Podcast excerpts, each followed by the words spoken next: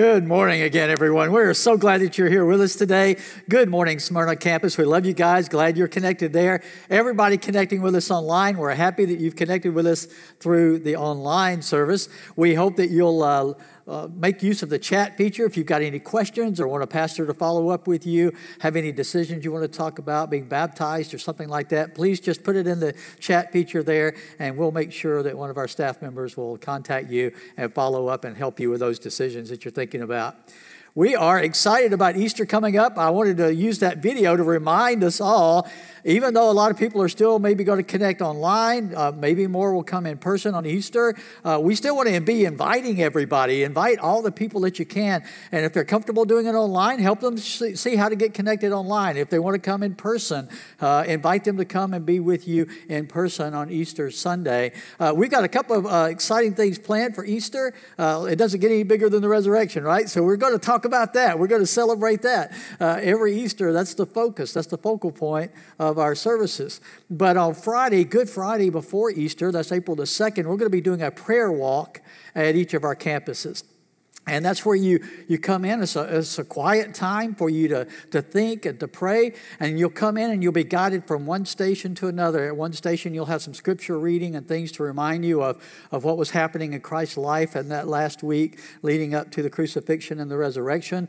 You'll spend time reading scripture and praying, and then you'll go to another station and then another station, and it'll finish up with a communion time at the very end. And we're going to social distance that and recommend masks and all that. People will be uh, taking taken in, spaced out a little bit so nobody's uh, uh, crowded in there. So we're excited about doing the prayer walk on Good Friday, April the 2nd. And then, of course, Easter Sunday, April the 4th, we have our service times, uh, regular service times at 9 and 11 at the Antioch campus, 10 o'clock at the uh, Smyrna campus. We want you to invite people to connect with us there. We'll be live streaming those services at 9 o'clock on Sunday mornings, just like we always do. Our live stream begins at 9 o'clock. You can always watch, however, the, uh, the live stream is then archived there, and you can go back and watch it anytime. So if you missed any messages in our series, you can always go back and catch those. Those are right there on our YouTube channel. Subscribe to that YouTube channel if you haven't already done that. Uh, you'll always be able to get reminders if you set the reminder button too of when we're posting live uh, videos there. So we hope you can be a part of that. Well, this is a momentous Sunday in a lot of ways. I want to, first of all, Sue Ann and I want to thank everyone for last Sunday, for the celebration of 30 years as the pastor here at Lakeshore. Uh, I'm so honored uh, that I've made it 30 years without you guys running me off or anything. And uh, it's been a blessing to me and my family to, to be able to do that. And we've seen so many, God just has done so many amazing things over those 30 years, and we're so grateful for that. But of all the 30 years, this past year has been the most unusual, right? I mean, we've had challenges all the way through, but this past year has been the most unusual of all the 30 years because of the shift that had to happen so quickly. One year ago, this week, is when everything shut down. Uh, one year ago is when we did our first online only service. The week before, we had started a new series of messages we were excited about it, and we were planning for the next week as usual. Uh, the tornadoes had hit this area, if you remember, uh, and we were uh, we had teams going out helping with recovery and and cleanup and repair from the tornado damage that had been done. We adopted two schools that we were helping out: uh, Mount Juliet Christian Academy and Donaldson Christian Academy. They were hit really hard by the tornadoes, and we had crews going over there helping out with the recovery efforts there. And then, boom, it hit. The news came out shut down, quarantine, everything's got to stop. And like every other church in America, we had to pivot suddenly, quickly, and make all the adjustments about what are we going to do now? How are we going to do services? How are we going to communicate well? How we, we, we had to just on the fly make all of those decisions and changes. So I want to take a moment right now in honor of that happening a year ago to thank our elders and our staff and our volunteers for doing such an amazing job with all of that pivoting and changing that had to happen. Let's thank them all right now.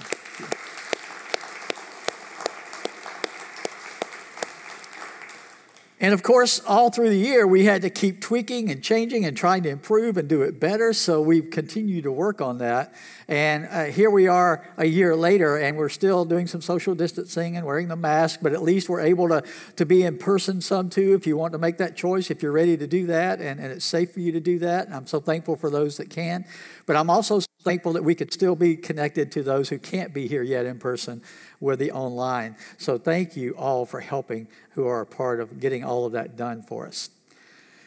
Last week we started a new series called The Daniel Dilemma. The Daniel Dilemma has to do with standing firm and loving well in a culture of compromise. Okay? The culture around us is changing. It always has been changing, but we've seen some changes that especially affect the church and Christ followers happening recently in our culture. The biggest change that's happened in our culture is cultural Christianity is no longer the predominant part of our culture in many parts of our country. Now, there are still pockets where it is, but there, overall, in the United States, cultural Christianity is not the primary cultural influence anymore. And that's hard for us to take as a church. It's hard for us to take individually as Christ followers. We've had home field advantage the whole time here in the U.S. as Christ followers up until now. And, and when you lose home field advantage, you can have a lot of different reactions to it. And one of the reactions many Christians have had is they've gotten angry about it and lashed out about it. And then the other reaction is, well, we got to fix this, and we're angry about it, so let's fix it. And the way we've gone about fixing it hasn't always been very Christ like, especially in the political realm, where we were trying to, we're going to fix this politically, you know, by, by uh, this party and this, this, this candidate and this, you know, whichever side of the aisle you're on. We thought we, we'll fix this politically, and that hasn't gone well. It's just more division, more hurt feelings, more anger. But then there was another choice we could make, and that is to see what God wants to teach us in this time. How God would want us to respond. And we don't, we're not left in the dark about this because we have example after example in Scripture of people who loved God and wanted to honor God with their lives, but who lived in cultures that did not support that at all. In fact, there's not a single example in Scripture a time when God's people did not have opposition from the culture around them, ever. See, we were spoiled all those years in the church in America. We never experienced it like Christians and in the Old Testament, those who loved God and followed God, his people experienced it throughout all the ages, this opposition. But we're beginning to face more and more opposition, more and more challenges to our faith as Christ followers.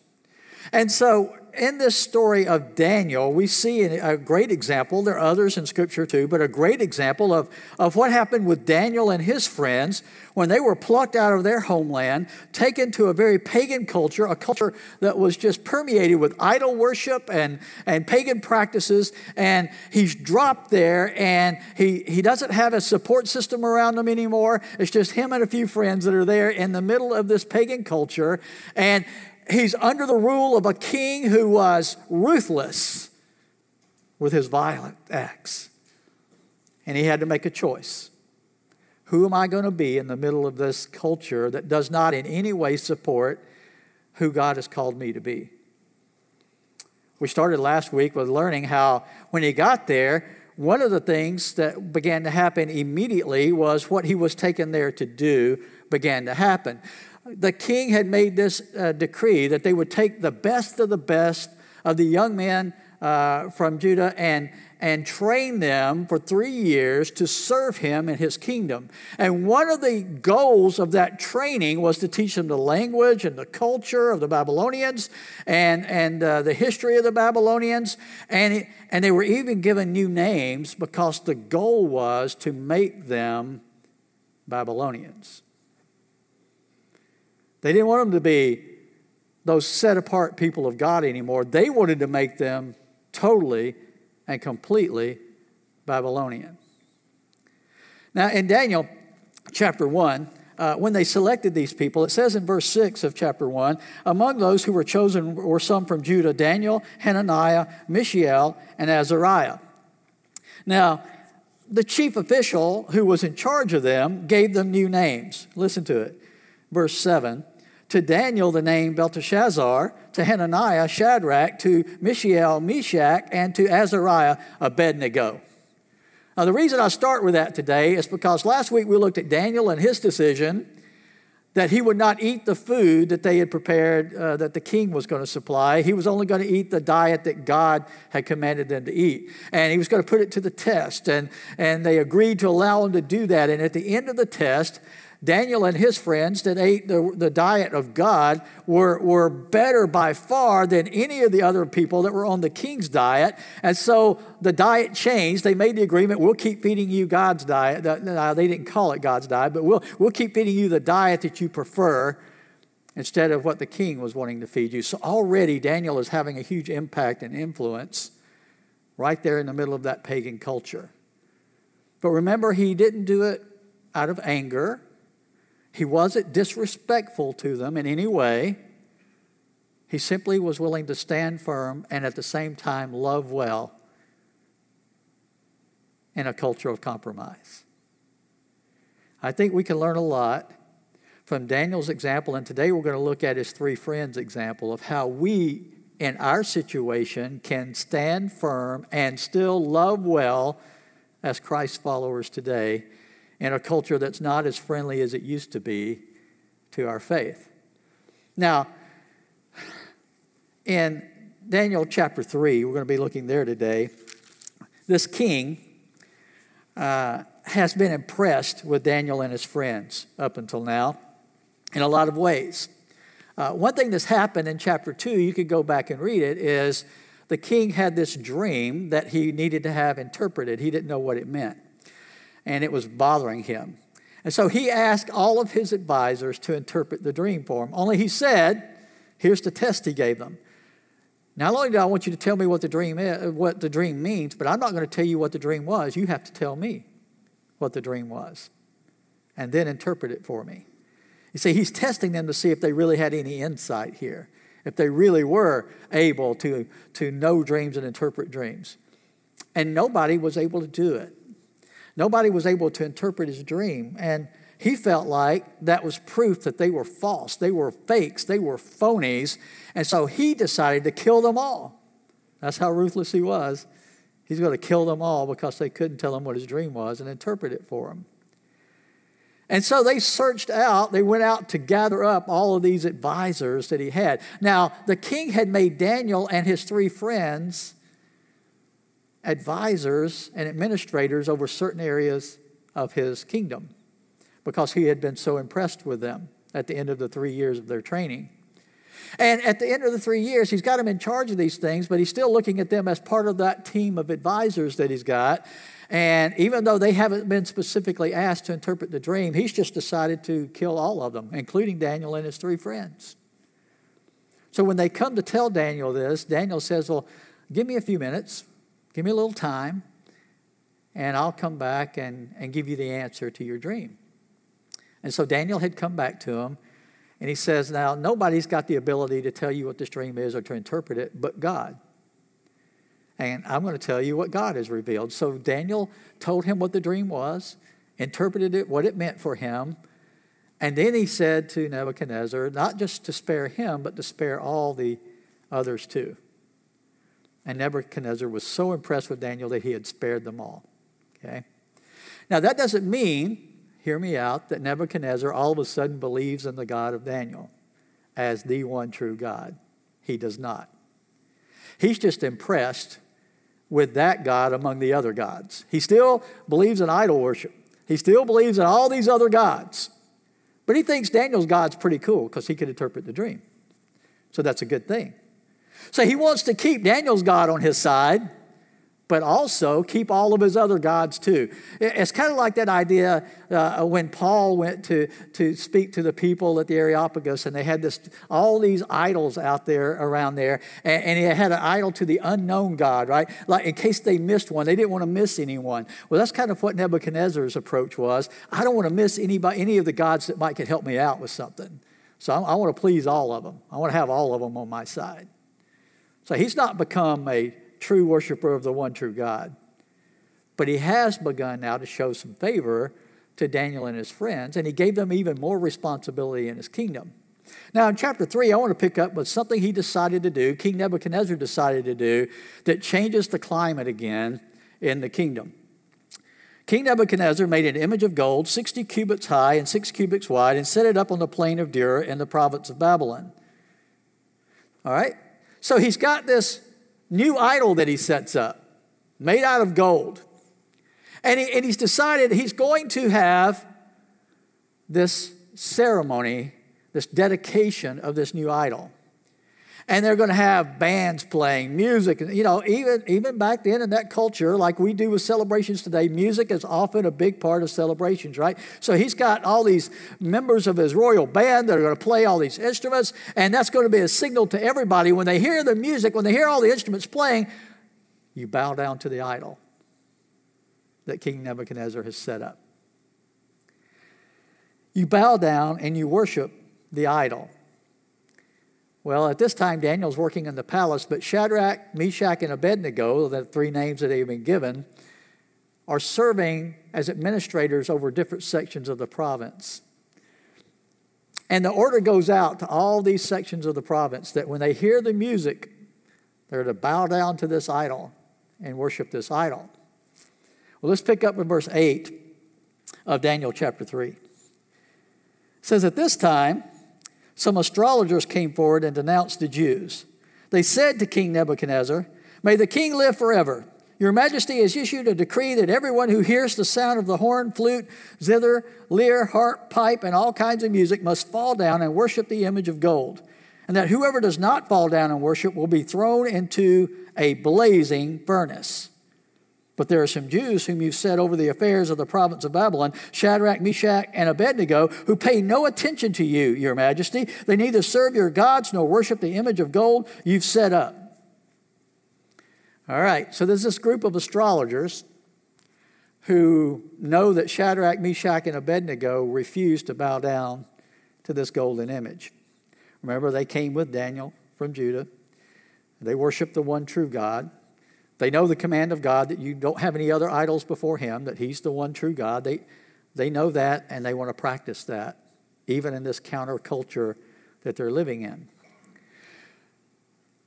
You might wonder why did the astrologers come to Nebuchadnezzar with this? I mean, these are part of the ones that actually Daniel had helped save their lives not that long ago. They were going to be executed because they couldn't interpret the dream. So, why are they now turning on Shadrach, Meshach, and Abednego? My guess is because we all know human nature, it's because of how jealous they are of these three guys. You see, they were already probably in office before these other young men got there. And they probably thought they were pretty important in the eyes of the king. And now, Daniel and Shadrach and Meshach and Abednego, they've been given positions even higher than theirs. And they don't even believe the same thing they do and follow the same practices they follow. And yet they've been given more position and authority and respect than they've been given. I think it was jealousy that was driving their decision to go to the king and say, These three guys, king, they don't honor you, they don't respect you. I think they wanted to get their positions of authority back or reestablished with the king. So it says uh, in verse 13, furious with rage, Nebuchadnezzar summoned Shadrach, Meshach, and Abednego. So these men were brought before the king, and Nebuchadnezzar said to them, Is it true, Shadrach, Meshach, and Abednego, that you do not serve my gods or worship the image of gold I've set up? So he gave them the command again. Now, when you hear the sound of the horn, flute, zither, lyre, harp, pipe, and all kinds of music, if you're ready to fall down and worship the image I made, very good. But if you do not worship it, you'll be thrown immediately into a blazing furnace. Then, here's the question What God will be able to rescue you from my hand? See, the king was going to look bad if Shadrach, Meshach, and Abednego refused to bow down.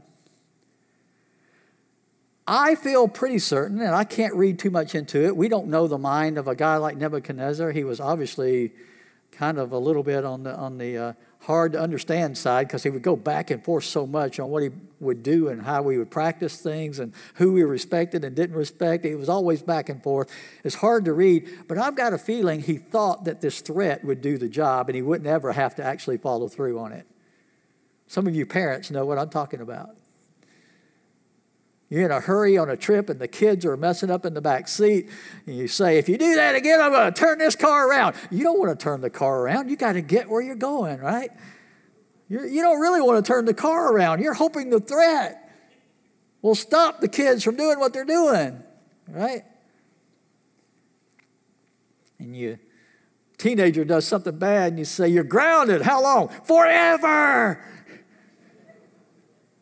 You don't want to ground your teenager forever. That's punishing you more than it is them. Right? We make these threats sometimes hoping that the threat will be enough to get the action done that we want to have done. And I think maybe that's what Nebuchadnezzar is doing. He's making a threat that he hopes he won't have to follow through with. He's hoping that what he's going to hear back from Shadrach, Meshach, and Abednego is okay, you're right, okay, we'll do it. We, we certainly don't want to be thrown into the furnace.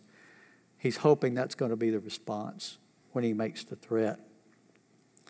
Verse 16 Shadrach, Meshach, and Abednego replied to him, King Nebuchadnezzar. So, how did they address him? It's king, right? They're still showing respect, they're still showing honor to the king. King Nebuchadnezzar, we do not need to defend ourselves before you in this matter.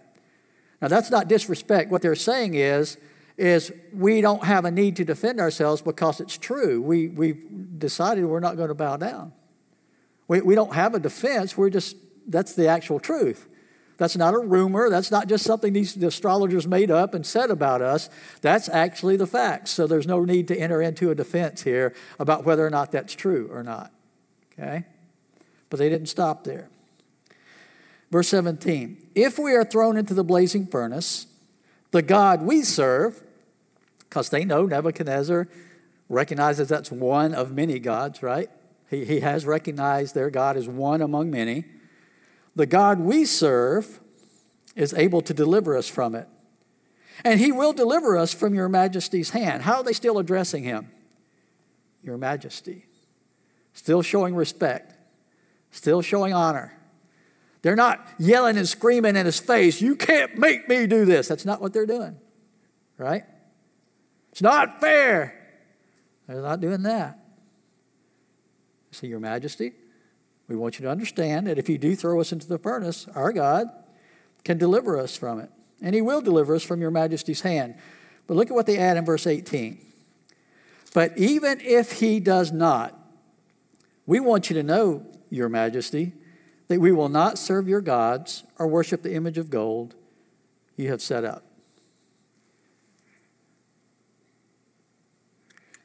They weren't disrespectful.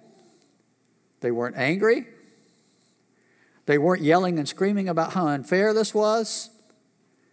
They simply drew a line in the sand and said, Here's where we stand. We're going to stand firm but they loved well still at the same time. They were still respectful. They were still honoring him and calling him your majesty, right? Still showing honor and respect there at the same time. You know, one of the things that's happened in our culture that I dislike the most is a lack of respect in how we address authority in our culture. Uh, I, I noticed it a while back when the President of the United States would sometimes just be referred to by their name without any title. Right? Bush, Obama, right? We just call them that. Trump, whatever, just one name. Biden now. He's President Biden. That's his title, that's the office that he holds. It's just showing respect to use the title. It's just giving honor to the position that the person is in. So, not my president. You know, they've said it for every president along the way here lately. Some group has said, that's not my president. Well, it is if you are a citizen of the United States.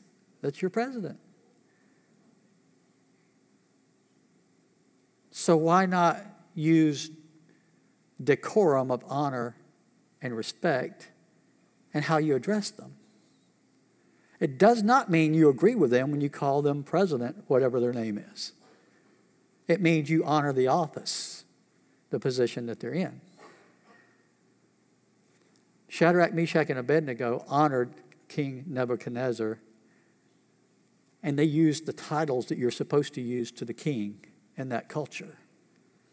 It does not mean they were saying, We agree with you, king. It's obvious they didn't agree with him on a lot of things. And they stood firm while still honoring and addressing the king respectfully. They still stood firm. They had no idea if Nebuchadnezzar would follow through with his threat when they did that. He had followed through with other threats before. He had, he had acted savagely towards people before who had disagreed with him and would not obey him. He had executed many people long before it got to this point where he threatened Shadrach, Meshach, and Abednego. So they had to assume there's a very good possibility when we draw this line and when we take this stand, we are going to be thrown into a furnace. And what did they still do? They stood firm, still loving well, but standing firm. What a balance they had found. I think they handled it far better than most of us have handled things that have happened around us in our culture as Christ followers today. I really do. I don't think it's too late for us to repent and make correction and get better at this than we have been. I think we need to start that process right now if we haven't done it already, where we try to handle things better with greater respect and dignity and honor than we have been doing. I think we need to do a better job with that. And we can start now. And that's on both sides of the political aisle, by the way, not just one side or the other. Okay? It's on both sides of the political aisle.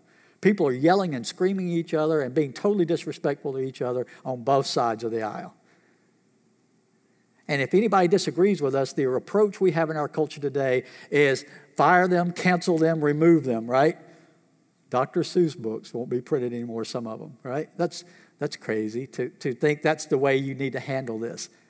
If you don't like Dr. Seuss books, don't read them, don't buy one, right? You don't have to. Nobody's forcing you to. You don't have to eliminate them from existence. When Nebuchadnezzar is angered, he is really angered. Verse 19 Nebuchadnezzar was furious with Shadrach, Meshach, and Abednego, and his attitude toward them changed. Immediately, everything changed. He ordered that the furnace be heated up even hotter than it had ever been before, seven times hotter than they've ever had it before. And he said, Throw them in there. And he got the strongest soldiers that he had, and he said, Tie them up, bind them up. They still had their clothes on, their robes and their, their, their turbans and everything. They all had all that on. And he said, Tie them up and throw them into that furnace. And the fire had been heated up so hot that the soldiers, the strongest that he had, who threw them into the fire, were so burned by the fire that it killed all of them. But they got them into the fire fire, into the furnace. And what happens next is, is an amazing, an amazing testimony to God. Nebuchadnezzar thinks that's the end of these guys, right? They're, they're, they're not going to exist anymore after this. But look at verse 26. Nebuchadnezzar approached the opening of the blazing furnace and shouted, Shadrach, Meshach, and Abednego, servants of the Most High God, come out, come here. You know why he's doing that? Because he looked into the furnace, and you know what he saw them doing? Walking around in the fire. And he saw somebody else in there with him. So he, he, he thinks, we, we put three in there, but you know how many I see in there now? Four. There are four people in the furnace. We only put three in. What's going on here? He is so amazed by this. He wants to get him out of there and talk to him and see, see what exactly is happening here. Now, scholars have said for years, trying to figure out who that fourth person was. They've all had these theories about, well, it was the angel of God. Some people have, have thought, well, maybe it was Jesus Christ himself. You know, he already existed before he was born as that baby in the manger. Maybe that's Christ himself in there with them in that furnace. We don't know for sure, but we know it was the presence of God in some form, in some way, that was in there with Shadrach, Meshach, and Abednego. We know that for sure. In there with them in the furnace.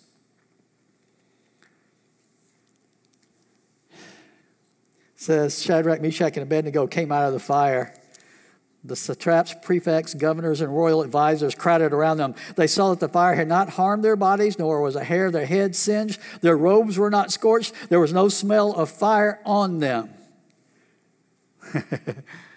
now, now, listen to the distinct description that's given here. It's not just that they were pulled out and had to be revived, right?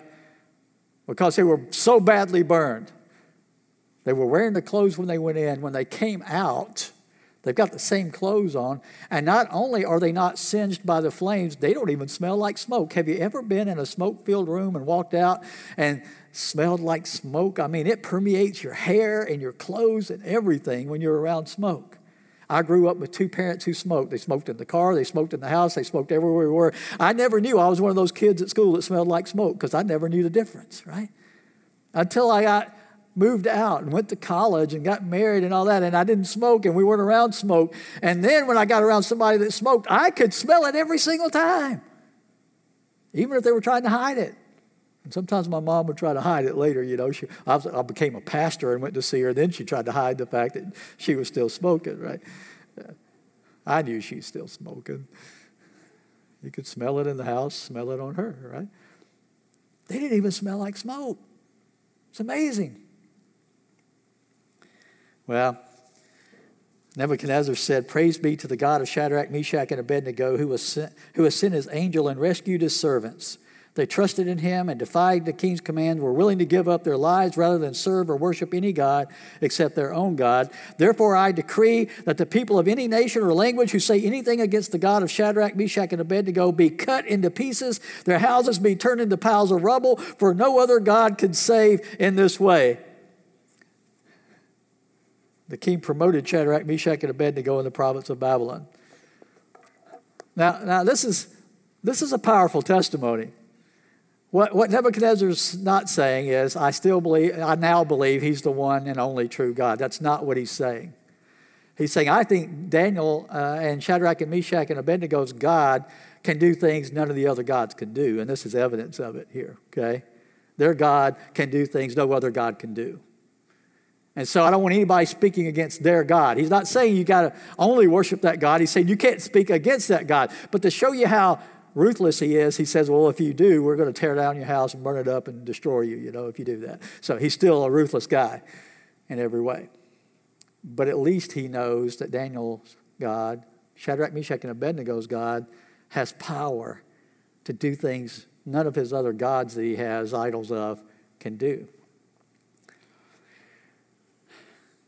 I don't know how many of you get the outline on YouVersion. We, we post it there. And we have it available for you. We used to print them out, but we're not giving out bulletins right now if you're online listening.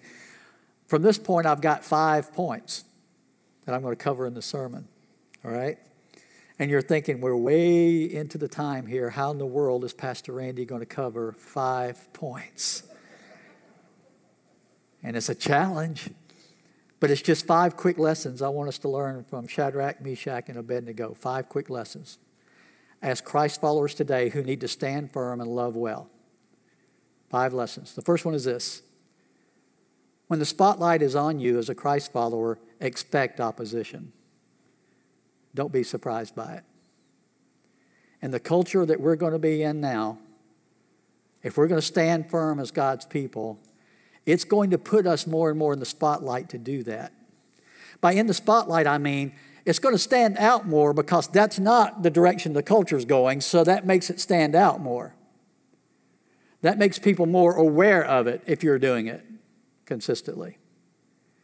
So the spotlight is going to be on us more. But here's the thing if you add to that, you become a pastor or a leader in a church or a Christian organization, well, the spotlight's even more on you then as a Christ follower, right? You see, when I preach and teach, and we're putting it online, and we're putting it out there on YouTube and everywhere else, anybody and everybody can see that, watch that, and respond to that any way they want. And I have to expect that. But you have to expect it if you're going to take stands at work and at school, in your recreation leagues that your kids play in, whatever it is. You have to expect that the spotlight's going to be on all of us more who claim to be Christ followers because light shines more brightly in darker places, right? It's more easily seen and recognized in places that are getting darker. So as the culture gets darker, the light of Christ is going to stand out even more. Some people are going to love it and be drawn to it, some people are going to be repelled by the light. So expect opposition. In fact, the scripture tells us we shouldn't be surprised by it. In Luke 6 26, it says, Woe to you when everyone speaks well of you, for that's how the ancestor, uh, their ancestors treated the false prophets. If we're really taking the stand we need to take, you can be sure not everybody's going to speak well of you. I loved the 30 year celebration last Sunday, but I bet you could have dug up some people who would not have spoken well of me after 30 years of preaching the truth of God's Word and not compromising on it. There are going to be people who don't like that. You have to expect that. And if you're expecting to follow Christ without that, then you can never consistently follow Christ. You got to know that going into it. You have to expect some opposition there. But you still need to choose to love well, even when you're facing the opposition that you're facing. It's still important to love well. That's why he says in Ephesians 6:13, put on the full armor of God so that when the day of evil comes, you may be able to stand your ground. Right? You got to suit up. You got to get ready. This is not going to be easy in a culture that opposes Christianity. We've had it easy up till now. We didn't take advantage of it like we should, but we've had it pretty easy up till now. But it's changing. We're going to have to get suited up with the armor of God. But we could still love well while we're doing it. The second thing is this when people do challenge you, keep your cool. Don't let them push your buttons so much that you lose your temper and say and do things that are not Christ like in the process. That is so hard. But that's exactly the example of Shadrach, Meshach, and Abednego. They are threatened, not just threatened theoretically, they are actually threatened with execution in a fiery furnace. And they never once lost their temper in their response to the king or to the soldiers who were putting them in the fire. Friends, what an amazing example that is. When we are so quick and easy to lose our tempers and speak with disrespect with lack of love to the people who disagree with us. Proverbs 15:1 remember says a gentle answer turns away wrath but a harsh word stirs up anger. You're not going to convince people by stirring up anger. I don't know a single person personally who has come to know Jesus Christ as Lord and Savior who once opposed Jesus because I argued with them on Facebook about something.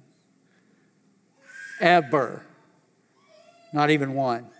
I do know people that I've helped lead to Christ that I loved, and though, even though we disagreed with each other, that I treated kindly and with respect, even though I knew we were at opposite ends on things. You see the difference there?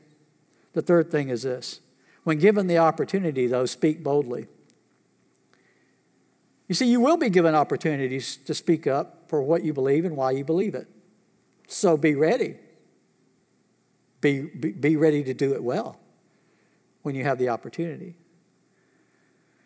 Don't start saying, well, well, I'll, I'll call Pastor Andy and have him get in touch with you when the opportunity is right there in front of you. You're going to lose the opportunity. You need to be prepared to do it when it happens. You need to be able to speak well and lovingly and respectfully to defend why you believe what you believe, what you believe and why you believe it. Colossians 4 6 says, Let your conversation be always full of grace, seasoned with salt, so that you may know how to do what? answer everyone. That means people are going to have questions, they're going to be curious, and that's going to open up opportunities for you to respond, but you got to be sure you're ready to respond in the right way when you get the chance. I can look back in my life and see times where I wasn't ready or I missed the opportunity, I wasn't even paying attention, or when I did have it, I just didn't say the right thing. And, God's grace is big enough for that, but let's keep working on it and getting better at it, right? Let's keep working on it. Maybe even practice with a friend. You know the questions people have. You know the criticisms they have. You know what, what people are saying about the church. Get ready to answer in a good way. By the way, the church doesn't need people in the church tearing it down, it needs them defending it more than ever. The church needs people that are in the church to defend the church when people are being critical and tearing down the church. The church is the body of Christ, it's the bride of Christ. He expects, us to, he expects us to stand up for his bride. Not perfect, but it's his bride. And he loves his bride, and he wants us to love his bride, the church. So, in verse uh, 1 Peter 3.15, it says this, In your hearts revere Christ as Lord. Always be prepared to give an answer to everyone who asks you to give the reason for the hope that you have. But notice he says, do this with what? Gentleness and what? Respect. A lot of times we're not doing it with gentleness and respect, friends. We've got to get better at answering the criticisms with gentleness and respect. And that doesn't mean you're going to convince everybody, but it gives you an audience, a willing audience that would listen at least when you do it that way. Number four, when the heat is on, like it was for Shadrach, Meshach, and Abednego, literally, when the heat is on, learn you, you can trust God. You can trust God. I want you to understand something. That doesn't mean that in every case when God's people were threatened, He saved them from the fiery furnace that he took care of them that way. That's not what it means. In the early church, the first Christian martyr was Stephen. He was stoned for his faith, he was killed by stoning. God didn't deliver him from that in the physical sense of saving his physical life. But Stephen inherited something greater than this world could have ever given him anyway. He inherited the kingdom of God for eternity.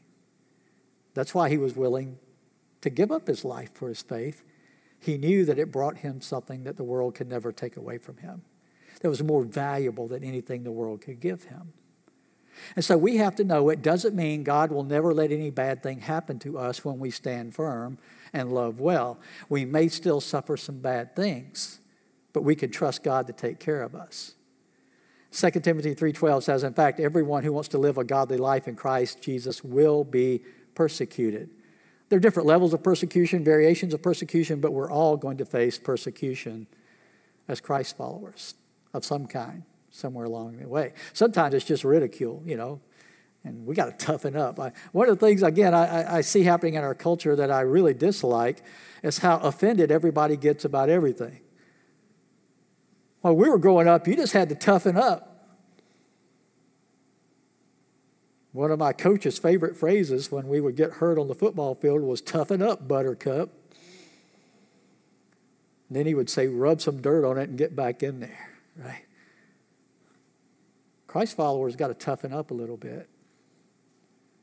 This is not for sissies. I can't even say that anymore. That's culturally inappropriate. I'm sorry. Right? We get offended by everything. Or if you're going to get offended by everything, then being a Christ follower is not a good role for you. It's not. There are going to be offensive things all around us. We got to toughen up and stand firm and love well.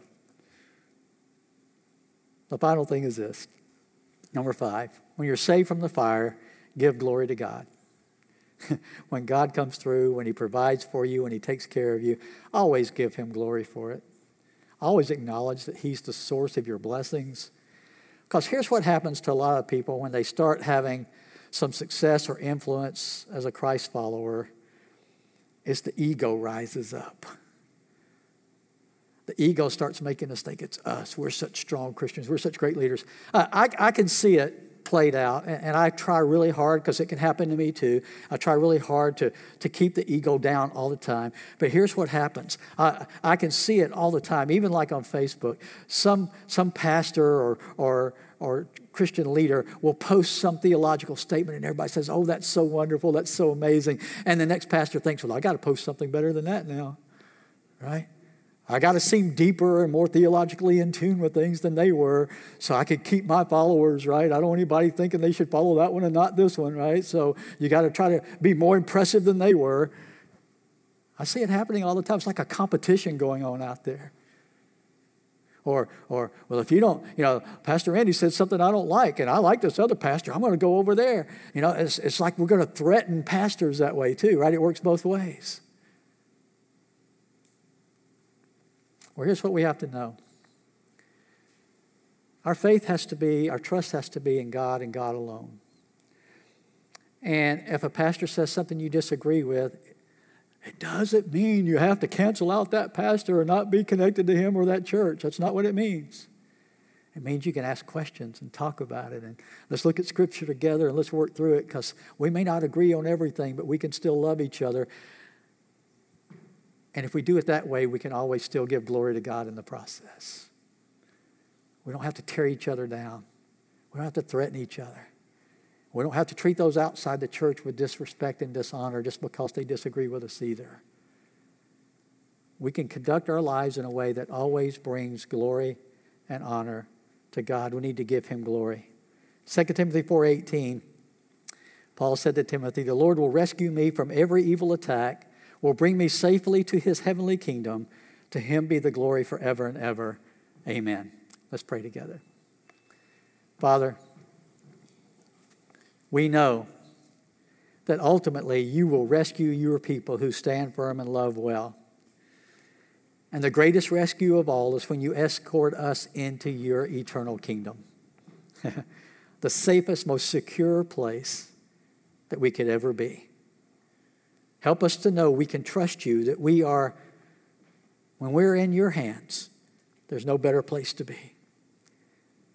So, as your people today, forgive us. We repent when we've not acted in love, but we also repent when we have not made the decision to stand firm in your truth. And by repenting, we want to turn back to you today, Father, and we want to to recommit ourselves to taking the stand we need to take on what you say is true, and then asking you to help us through the power of your Spirit to develop that fruit of the Spirit, which is love, that we can love others well while we stand firm. Father, I pray that if there's anybody that needs to make a decision today to commit to that life led by Jesus and his example, that they would be willing to take that step today. It's in Jesus' name that we pray. Amen.